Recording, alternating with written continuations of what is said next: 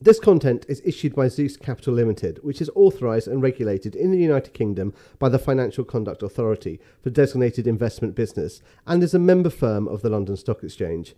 Nothing in this podcast should be viewed as investment advice. Listeners should consult an investment professional before making any decisions regarding topics mentioned in this podcast. The views expressed in this podcast are those of the participants and not of Zeus. Please note that participants in this podcast may have financial interests in the matters discussed. Hi, I'm Nick Searle, a member of the Zeus Equity Sales team and host of A Different Perspective. Here we interview interesting characters from the world of business and finance and uncover a different perspective. Follow us wherever you get your podcasts or contact me at live at zeuscapital.co.uk. It's Thursday, 10th of November. With me today, I have Tim Steer. Tim needs little introduction from looking after Pink Floyd's sound system to becoming an accountant, an equity analyst, a leading fund manager at New Star and Artemis, and now an accomplished author. Tim, good afternoon. Hi, Nick. Lovely to have you here today.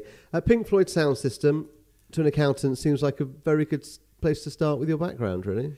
Yeah, well, I was um, working uh, for music bands, rock and roll bands for about six, seven years, and I'd reached reached a ceiling really, and um, traveling around the world, and um, I thought, what can I do that isn't going to commit me, commit myself to anything too serious, and I've still got options in front of me, and I thought, um, let's be an accountant. So um, I was fortunate enough to be interviewed. I sent my applications uh, application off, um, and was fortunate enough to be interviewed by uh, a guy called Barry Nichols, who was the um, Beatles accountant at um, EY, uh, and we hit it off. We had a fair bit in common, and he luckily for me offered me a job at EY to study to be a chartered accountant. So um, that was good. It wasn't all plain sailing. I have to say, in my first they test you quite hard, these mm-hmm. firms. Uh, they take a big intake of uh, students, smart people, and uh, you know if, you if you're not good enough, they want to get rid of you quite quickly. So my first exam, after about two weeks, I didn't do very well because you know I was uh, not in exam mode at all, and I came uh, pretty much last out of about 300 people, 250 people, so. So um, I realised that my next exam I had to do a lot better. So um, I really worked like a dog, and um, and knew that if I didn't do well, you know, it might be curtains for me as far as being an accountant. So um, I did work hard, and, and the night before the exam, I couldn't sleep. So I wandered down Hammersmith Grove and uh, popped into a telephone there, and I rang my mum. And I said, Mum, I don't think I can do this. You know, it's not for me. I'm not in exam mode. I've had uh, seven years away from academia, and um, uh, I think I might jack it in. She said, You can't do that. I said, Why? She said, Well, I've just had Robbie Sauder on from Britannia Row, which is the Pink Floyd's company, and they want you to do a nine month tour with Roxy Music all over the world. And I said, Ooh, that sounds great. What's the money like? She told me it was great money. And I said, What did you say to him? What did you say to Robbie? He said, You're studying to be an accountant. He's not to ring you anymore. And I, and I trudged back to my little bedsit in Hammersmith Grove and I did a bit more double entry bookkeeping and went into the exam and I came about third or fourth. So that was a very seminal moment for me, four o'clock in uh, on Hammersmith Grove. Uh, it was raining, it was winter or autumn, and uh, I came third or fourth. I can't remember. Anyway, I was very happy with the position I came in the exam.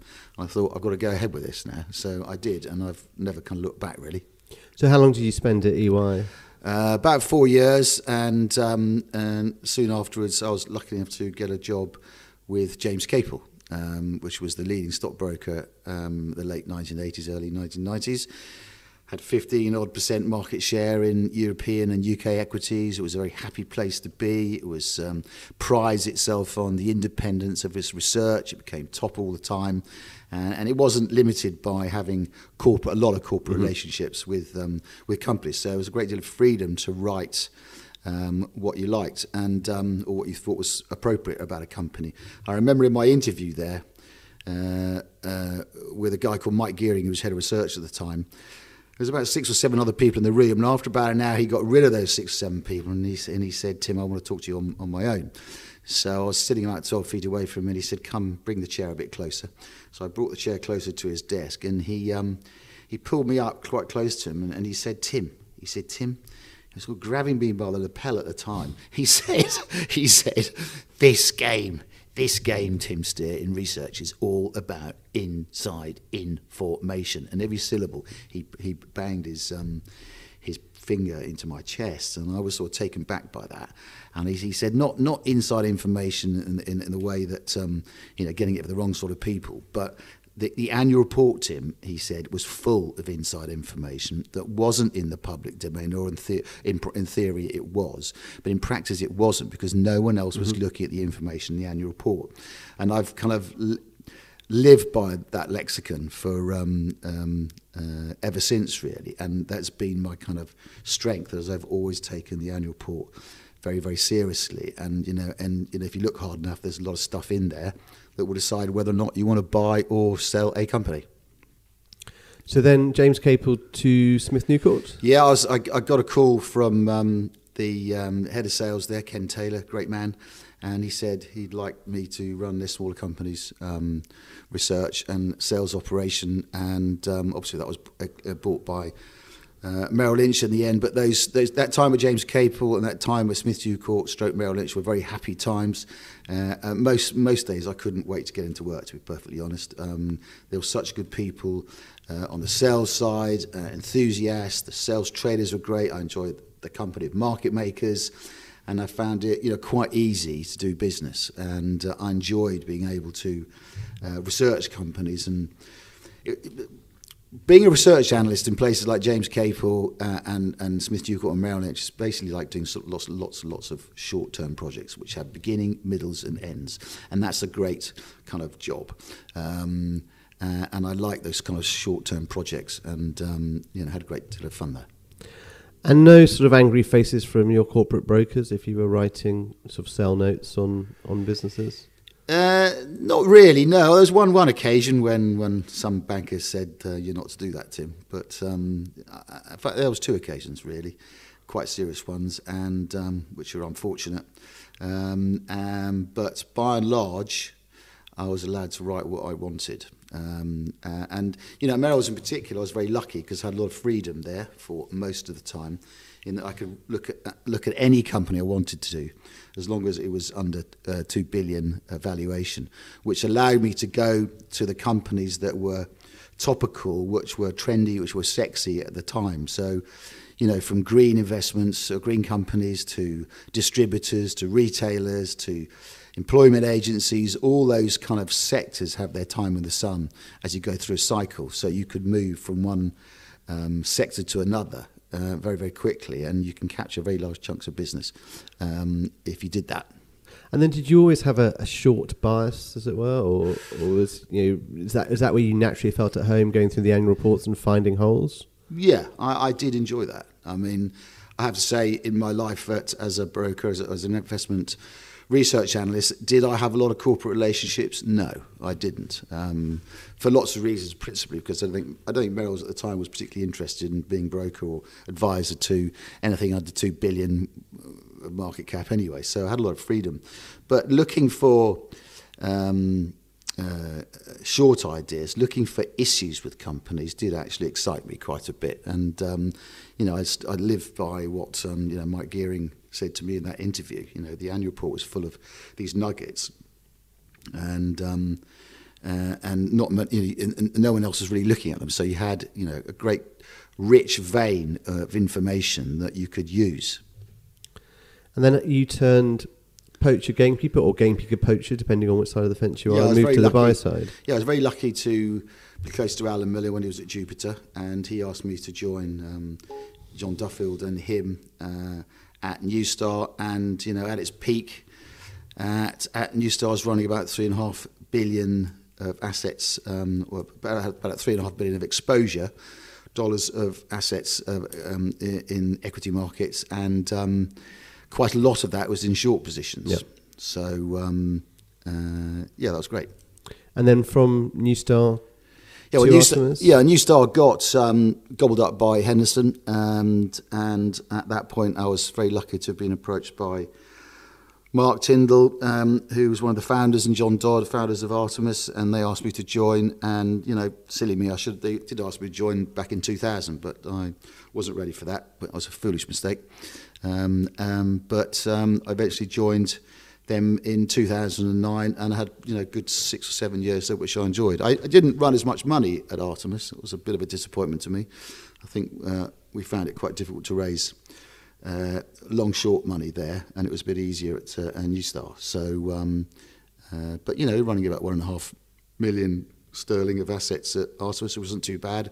We performed very, very well, uh, and I got my AAA rating yep. from Citywire, which is which is good. So no complaints whatsoever and then on to become an author.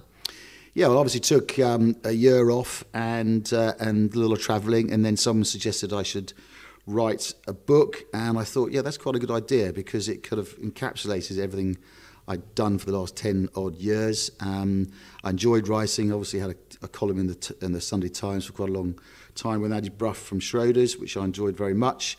And I've always enjoyed writing, and I thought, crikey, I could sit down and um, write a book and of sort of 30 short, odd, 30 odd short stories about disastrous companies, and I quite like writing about disastrous companies. And you know, every every every example in the book is just shows that it's just one number that tells you that there's a problem with a company, and we try and point that out in the book uh, and you know help people along their way if they want to avoid disasters like you know Carillion or Aston Martin. I mean, I think the signs were there is a, is a great book. It's a great way for non-accountants to gain an understanding into company accounts, really. And if you were to pick sort of one or two of your favourite case studies from the book, what would you pick? Well, I, mean, I think my greatest success, no, my greatest, the, the one I felt so proud about and happy about was autonomy because it was littered full of red flags. But unfortunately, it wasn't a success for me uh, as a fund manager because, you know, being short of a company that gets taken over at a 7% premium mm. by a larger company in America called Hewlett Packard, um, it wasn't a great day, excuse me, in the office that day when it got taken over. Um, but obviously, you know, it, a year later, uh, Hewlett Packard realised they'd made a terrible mistake. That frankly, if they'd given a call to quite a few of us in the in the city on the investment side in London, we could have told them and put, could have put them right and saved them about eight or nine billion dollars. But um, uh, and make sure they bought it for 11 billion and wrote it down by about eight um, within a year or so.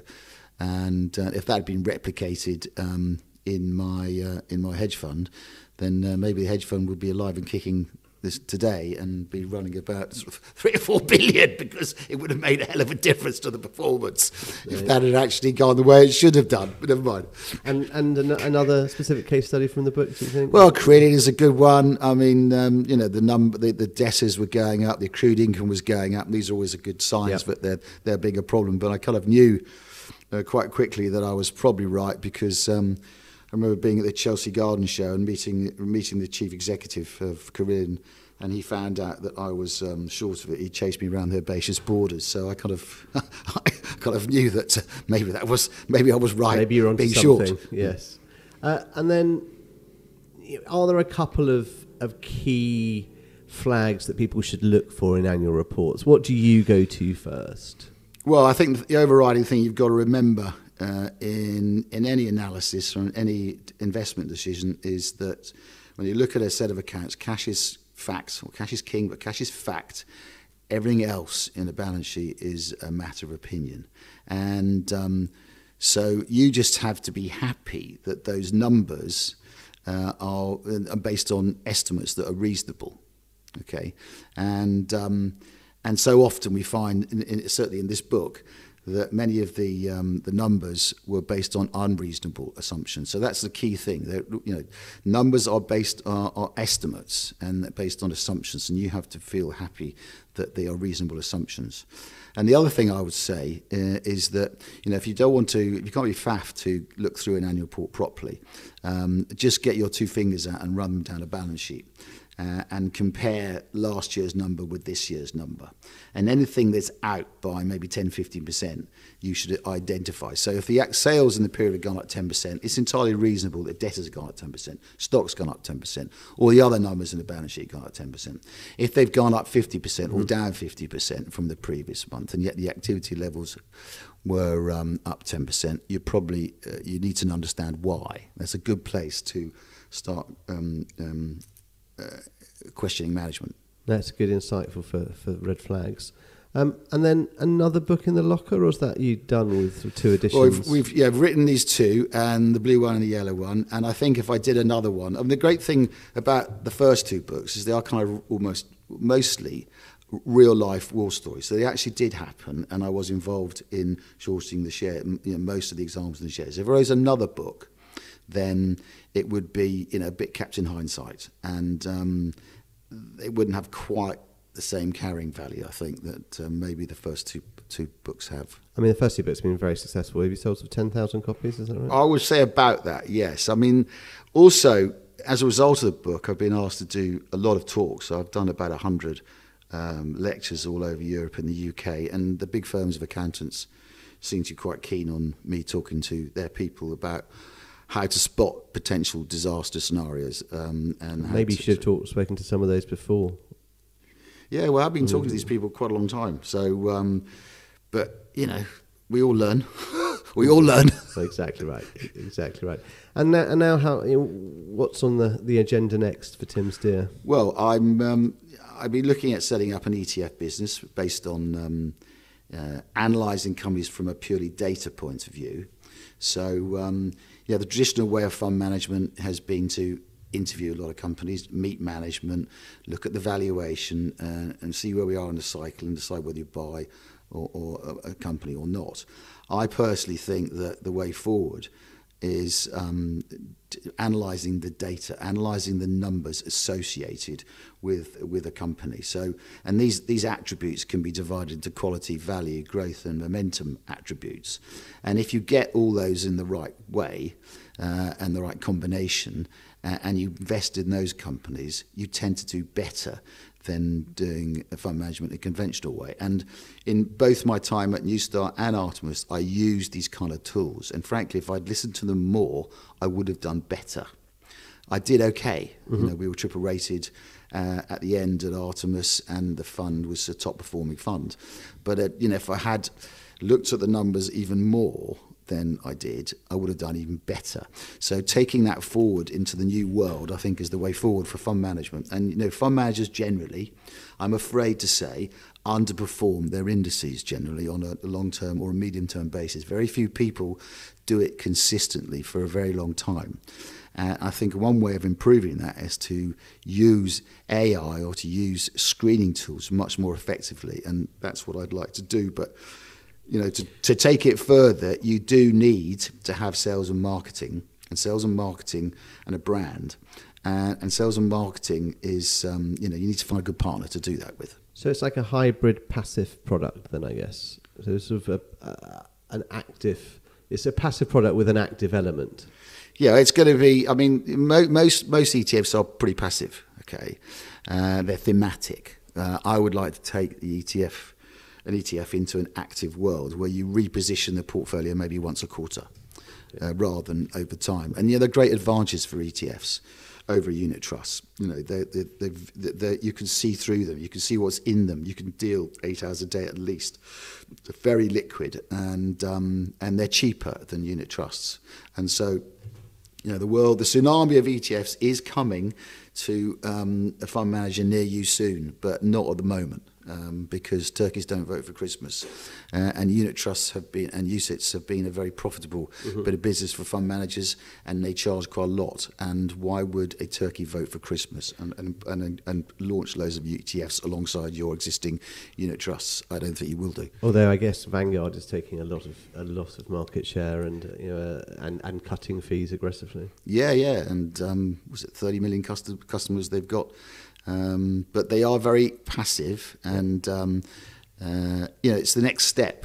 You know, it's, they're doing active ETFs. Vanguard and BlackRock are doing a lot of passive ETFs, some semi-active ones. But I think, you know, it would be a very uh, it would be a very good thing for a UK fund manager or a European fund manager to start embracing the world of ETFs in the way they've embraced the world of ETFs. But you know, as I said, turkeys don't vote for Christmas. It'll take them time. No, that makes a makes an awful lot of sense. And then, you know, as my regular listeners know, I tend to close with three questions. Um, Tim, if we can take one at a time, that'd be great. Your greatest inspirational mentor? Well, I've got I've got three people really. Um, this is the world of work. So um, you know, to be a um, good fund manager or to be a good um, research analyst, really, you've got to have three things. You've got to, you've got to do good research for a start. And Mike Gearing was my inspiration for that, you know, pointing me in the direction of the annual report, the gems that are hidden in there. So, and, and he was a great enthusiast uh, and um, a real character, a fantastic person. And there's John Duffield, you know, who I worked for at New Star. He was a great marketing guy. Mm-hmm. So, um, and no one could take that away from him. He built up the brand of Jupiter and New Star very, very quickly. And both those companies raised a lot of money. And a lot of that was to do with not with the performance of the fund managers, but his marketing, his branding. And then um, also, you know, you need to sell. And, um, and Ken Taylor, the head of sales at uh, Smith Newcourt, was a great inspiration for me. He recruited me out of um, out of James Capel into Smith Newcourt, and uh, you know, a great salesman and a great enthusiast. So those three people kind of would have been my sort of mentors and people I looked up to um, over my life as you know in financial services. Excellent. And then, apart from your own book that's inspired you, do you have another book that's inspired you? Uh, I'm not sure about inspiration, but books I've liked. Yes. Or, well, well, actually, actually, no. I mean, yeah, inspiration, pure inspiration, um, would be. Um, there's a book called Cochrane the Dauntless, uh, and this was um, this is a sort of t- t- a tale of daring do. But Cochrane was a, um, a naval commander, so good that Nelson didn't want him in his fleet. He was too good. But he did the most incredible things um, in his short, well, his short life, in that he um, obviously uh, he defeated the French many, many times during the Napoleonic Wars, but he then went on to liberate Chile from the Spanish, and he liberated uh, Peru from the Spanish by commanding their navy. Then he came back to the UK and became an MP. Then he get, got involved in a stock exchange scandal, and I think he went to prison for it, a bit of insider dealing there. And then, and then he went off to command the Greek navy and um, duffed over the Turks.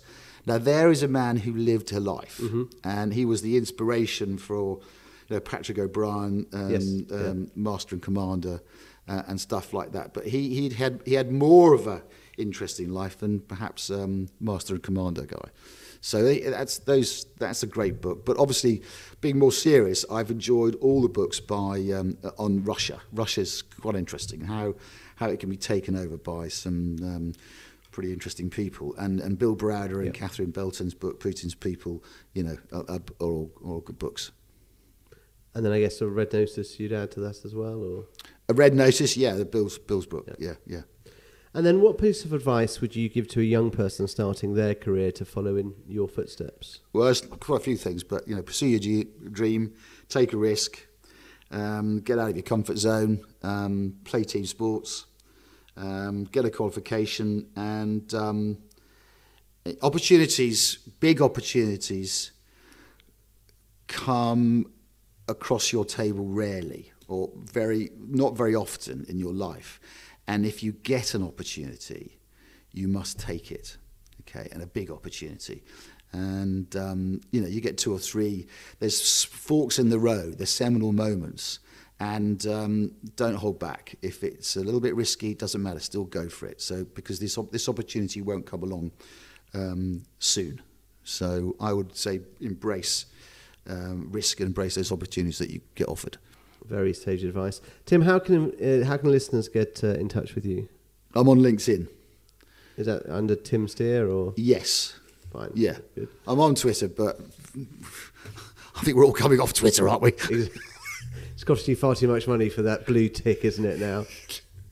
Yes. Uh, Tim, thank you very much today. It's been it's been insightful. Great. Thank you, Nick. Thanks for uh, inviting me over.